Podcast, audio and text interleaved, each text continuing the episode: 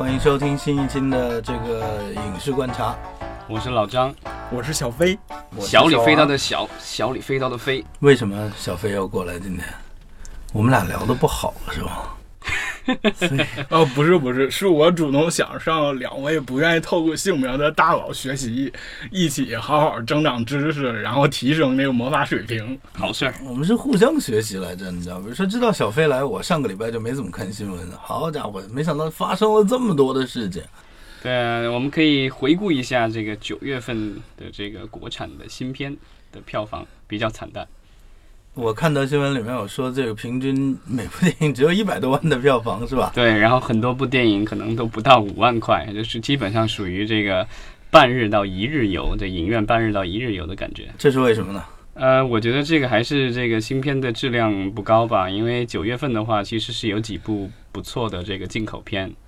呃，敦刻尔克，然后这个《星球崛起三》，然后还有蜘蛛侠，蜘蛛侠，对，所以这三部这个进口电影，其实好像占到了整个九月的票房，几乎都快三分之二了。OK，那我们刚才说这个数据，平均一百多万，只是国产片，对吧？对，只是国，就是说，相对于其实整体的九月的这个票房，相比于去年同期，呃，是有所增长，有所增长，增长了百分之二十多，依然是被谁拉动的，对不对？进口片，对，八月份靠《战狼》，九月份靠的是进口片，靠进口片。我们想想，九月份国产电影都有什么？大伙儿能想得起来的？呃，我们不要看报道，就直接脑子里能立刻 jump 出来的是什么？好，这已经说明问题了，是吧？纯洁心灵可以说吗？毕志飞导演那发表声明，认为大家对他比较不公，以豆瓣为代表的，然后就撤档了吗？是技术性调档。二十八、二九、三十这几天上的这个其实是走的是国庆档了，这个我们可以节后再回顾一下。嗯，所以一样没什么可说的，这块本来就没有很多国国产电影啊。对，其实还是就是说，大家就是产量的话很高，但是呃，在档期的分配上面，我觉得现在还是一个不是特别均匀的时候，就是经经常会是大家会一窝蜂的都涌到这个所谓的保护月什么去，质量比较高的都到了这个比较好的档期，然后。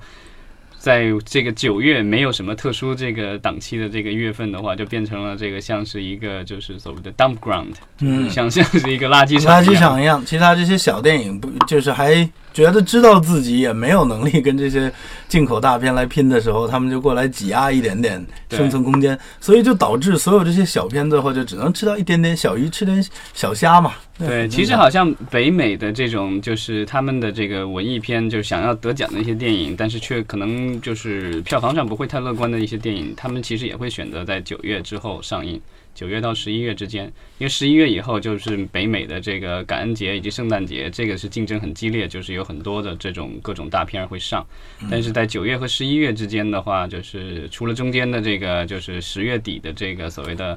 万圣节的档期以外的话，其他的就是很多文艺片会选择在这个时候，大概这个时候会上映。是不是这个时候都是多文多国际电影节的时期呀？也也有可能吧，因为这个多伦多呀，然后威尼斯，对，就电影节其实也比较多，大家在电影节上稍微这个有点新闻，然后然后再在这个呃北美市场上再上一上。嗯，这么来看，咱们九月份的国片的状况可以说是国产保护月后的后遗症了。呃，对啊，就是把这个猛货都用光了。对，接下来用力过猛。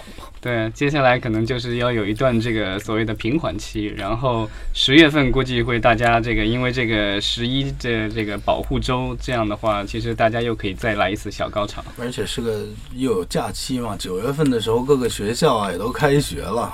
对啊，家长们也忙着帮其这个各种学生办入学，然后送人去上学，各种事情。十十一正好是一个放假，让大伙过来再出来肯定。你想想，每年票房第二、第三名之类的都是从十一档出来的嘛。今天已经这是十一档进行的第二天了。我们录制节目的时候，你们都看了这几部国产电影吗？我就只看过《羞羞的铁拳》，我是一部没看的。OK，我也看了《羞羞的铁拳》。这这可以跟大家说一声节日快乐，虽然听到这个的时候，估计节都过完了。对。